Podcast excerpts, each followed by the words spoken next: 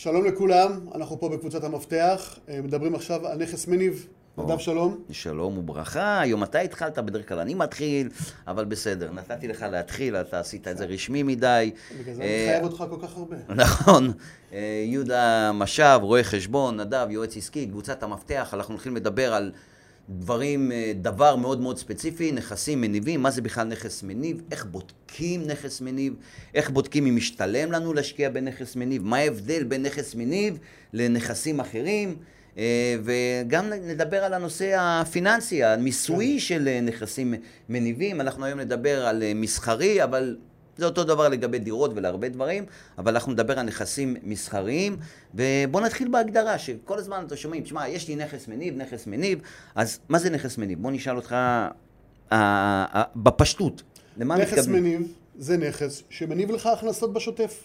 זאת אומרת, זה נכס שכבר מכניס כסף. בדיוק. לדוגמה, יש לי משרד ואני משכיר אותו לצד ג' ומקבל את השכירות החודשית. Okay. אוקיי. הוא מניב לי שכירות, זה נכס מניב.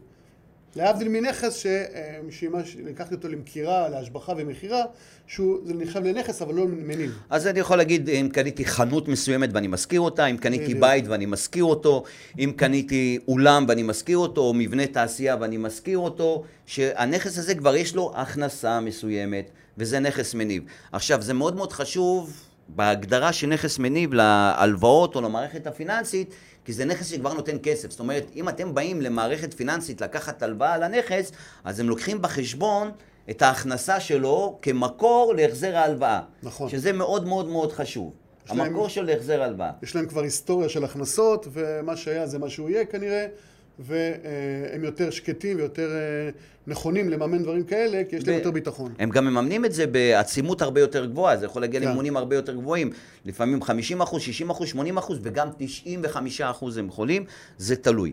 עכשיו, עוד שאלה בנושא של נכס מניב, שאני רוצה לדבר עליה, אה, האם חשוב לנו מי הסוחר שם? כי כל הזמן אומרים, שמע, יש לי נכס מניב, חוסר triple A, אה, סוחר triple A. נכס מניב, סוחר... אה, לא טוב. יש, אה, האם הנושא של הסוחר יכול להשפיע להערכתך או לניסיונך לנושא של הגיוס הכסף כדי לקנות את הנכס המניב הזה? אה, קודם כל כן. ככל שהסכום של הנכס עולה, אז יש משמעות והבנק גם ירצה לבדוק מי הם הסוחרים. כלומר, אם אני אקנה חנות אחת בחצי מיליון, מיליון שקל, סביר להניח שלא ייכנסו לנעליים של הסוחר ויבררו מי הוא ויספיק להם התזרים מזומנים שאני מקבל ממנו.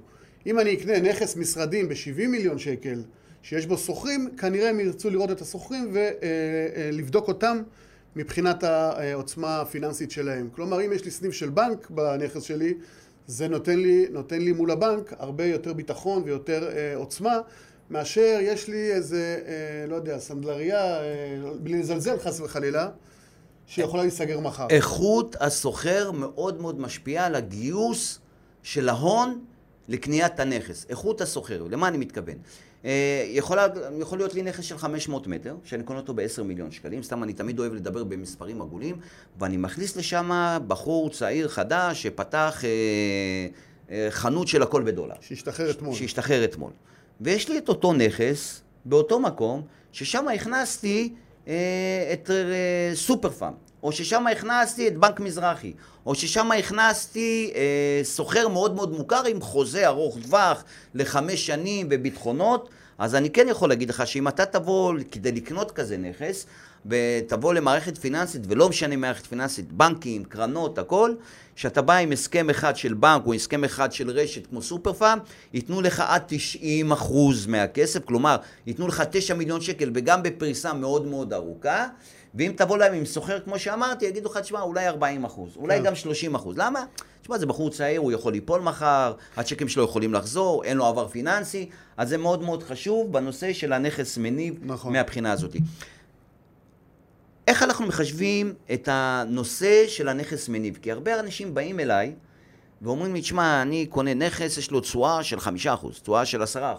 מה זה עסק מולד, תשואה של 6%. אני, אני, אני אספר לך פה כמה סיפורים, אבל באים אליי עסקים, אני אומר להם, כן, תשמע, יש לי נכס עם סוחר טוב, עם סוחר טוב, בתשואה של 6%, ואני אומר להם, אל תקנו את הנכס. שזה על פניו, אומרים לי, למה? 7% אל תקנו את הנכס. גם ב-8% לפעמים אני אומר להם, אל תקנו את הנכס.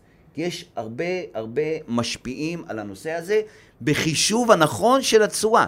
כי אנשים לא יודעים לחשב נכון של התשואה. אז איך באמת אנחנו מחשבים תשואה קודם כל של הנכס, ומה עוד דברים אנחנו צריכים לקחת בחשבון? אוקיי, תשואה של, הנכס מחושבת כאחוז מההכנסות של הנס, הנכס בשנה, חלקי העלות שלו. זה יחסית אה, חישוב מאוד מאוד פשוט. 100 שקל נכס, שקל אה, בחודש. נכנס לי 12 שקל בשנה, אז מה זה אומר? הנומינלית לפני, התיק, לפני ההתאמות היא 12 אחוז, תשואה שעל פניו, אם זה היה תשואה בנדל"ן, זה משהו פנטסטי. אוקיי. אבל, אבל, יש צורך להתחשב בגורמים נוספים, לדוגמה, אם זה נכס שיש מצב או סיכון שהוא יהיה מושכר רק חלק מהשנה, יש פה איזה חודש אה, לא מושכר, או כמה חודשים. או כמה חודשים, אז זה כבר גוזר לנו המון, אה, אה, מגלח הרבה אחוזים. או קורונה. מהתשואה, בדיוק. קורונה, או מה שנקרא ברבור שחור, איזשהו אסון שאף אחד לא צפה, למרות שאת הקורונה כבר אפשר לצפות פחות או יותר. וזה גם, ראינו הרבה נכסים שהשוכרים פשוט סגרו את הדלת, אמרו לו, קח את המפתח, והלכו. אין לנו כסף בבית לשלם. משפט, בדיוק. אז גם הדברים האלה משפיעים מאוד מאוד מאוד דרמטית על התשואה. בנוסף, גם המימון, איזה מימון לקחתי, טווח קצר, איזה טווח נקודה ארוך. חשובה. איזה נקודה חשובה הנושא של המימון. פה אנשים נופלים. בנושא של המימון, ואני אתן לך, אני, אני אסביר למה אני מתכוון. נכנס אליי לפני שבועיים בחור אה, מוסכניק, שרוצה לקנות נכס אה, באשדוד. הוא הביא לי נכס מאוד יפה, בחמש מיליון שקל. אמרתי לו, אחלה. כמה עולה להשכיר כזה נכס? הוא אומר לי, תשמע, נכס כזה עולה להשכיר אותו כמעט 40 אלף שקל בחודש, זה כמעט חצי מיליון שקל בשנה. אני, תחשוב בחשבון, זה תשואה של עשרה אחוז אני אקבל עליו. נכון. אמרתי לו, בסדר, כמה כסף יש לך? הוא אומר לי, תקשיב, את האמת, יש לי בית שאני הולך לשעבד, יש לי עוד חנות שאני הולך לשעבד, ואני משעבד את הנכס. אז, אז אני אומר לו, רק רגע, אז אתה הולך להביא חמש מיליון שקל בכסף. אומר לי, כן, אמרתי לו, אז בוא ניקח את החמש מיליון שקל האלה, כמה ריבית אתה הולך לשלם עליה? עשיתי איתו חשבון, שהוא ישלם כמעט ארבע וחצי או חמש אחוז ריבית שנתית. זאת אומרת, חמש אחוז ריבית שנתית. זה צריך לרדת לו מהתשואה. נכון. זה לא משנה ההכנסה של הנכס. אמרתי לו, תקשיב, אז קודם כל התשואה האמיתית שלך מהנכס היא עכשיו חמישה אחוז, זה לא עשרה אחוז כמו שאתה אומר, כי אתה צריך להביא את כל הכסף. אבל בוא נדבר על העתיד. מה יקרה אם לא תצליח להשכיר אותו ב-40? אתה צריך להשכיר אותו ב-30. מה יקרה אם יהיה לך אותו שנה ריק, ואז יש לך גם הוצאות ארנונה, והוצאות אחרות. זאת אומרת, יש הרבה הרבה מרכיבים שצריכים לקחת אותם בחשבון. לא כל מה שנוצץ זה זהב, לא כל עשרה אחוז תשואה היא עשרה אחוז תשואה, לא כל שישה אחוז תשואה היא שישה אחוז תשואה. צריך לקחת את המשתנים של המימון, של עלויות המימון, אה, את המשתנים של מה יכול לקרות, הברבור השחור, אנשים לא יודעים מה זה ברבור שחור. ברבור שחור, אתם יודעים, כמעט ואין ברבורים שחורים, הם באים... אם אתה תלך לנהר, אתה תראה ברבור... בטבע. בטבע, אתה תראה ברבור שחור פעם בעשר שנים. אז כשרואים ברבור שחור זה כאילו סימן לאסון, כמו שקרה קורונה. קורונה זה ברבור שחור, משהו שאתה לא יכול לצפות אותו שקורה, ותמיד תצפה את הבלתי צפוי. אז אני תמיד אומר לאנשים, אם אתם הולכים לקנות נכס בלי אפס כסף, אפס כסף, זה טעות. אני רואה את כל הפרסומות האלה של האנשים, בוא תקנה נכס בלי להביא הון עצמי, קניתי נכס, אני עכשיו בן אדם עשיר. חבר'ה, מכל הסיפורי ההצלחה האלה, תאמינו לי שבסופו של דבר כולם נופלים, כולם נכשלים, וחייבים אחר כך הרבה מאוד כסף, מוכרים את הנכסים שלהם במיידי. אז לא כל מה שנוצאת זהב, חישוב נכון של נכס מניב, בוא תסכם לנו מה זה נכס מניב ומה המשתנים שאנחנו צריכים לקחת בחשבון, דיברנו עליהם. כן. אז כאמור, נכס מניב זה נכס שמניב לנו הכנסה, אה, קבועה או לא קבועה או משתנה, אבל הכנסה חודשית ש, אה, מהנכס עצמו, בדרך כלל זה מההשכרה שלו. אה, יש לקחת בחשבון מספר גורמים כמו שאמרנו, אחד זה אה, התשואה, כמה שכירות אני אקבל, כמה זמן המ- המשרדים או הנכס יהיה מושכר, שיעור הריבית שאני אה, אשלם למימון. ריבית, ריבית. ודבר אחד מאוד מאוד מאוד מאוד עלויות חשוב, נוספות מסביב, זה שמיים. התזרים, התזרים מזומנים של הנכס. מה זאת. אומרת?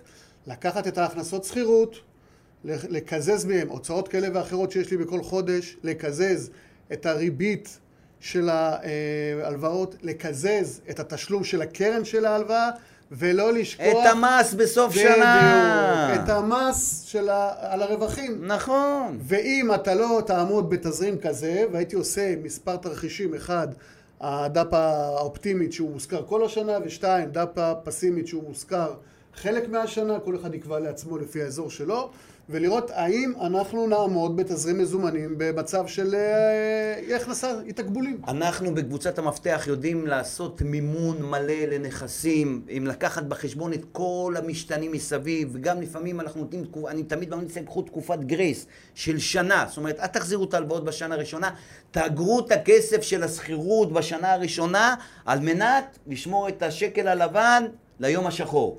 וככה תבנו את עצמכם נכון ולקחת את כל המרכיבים בחשבון.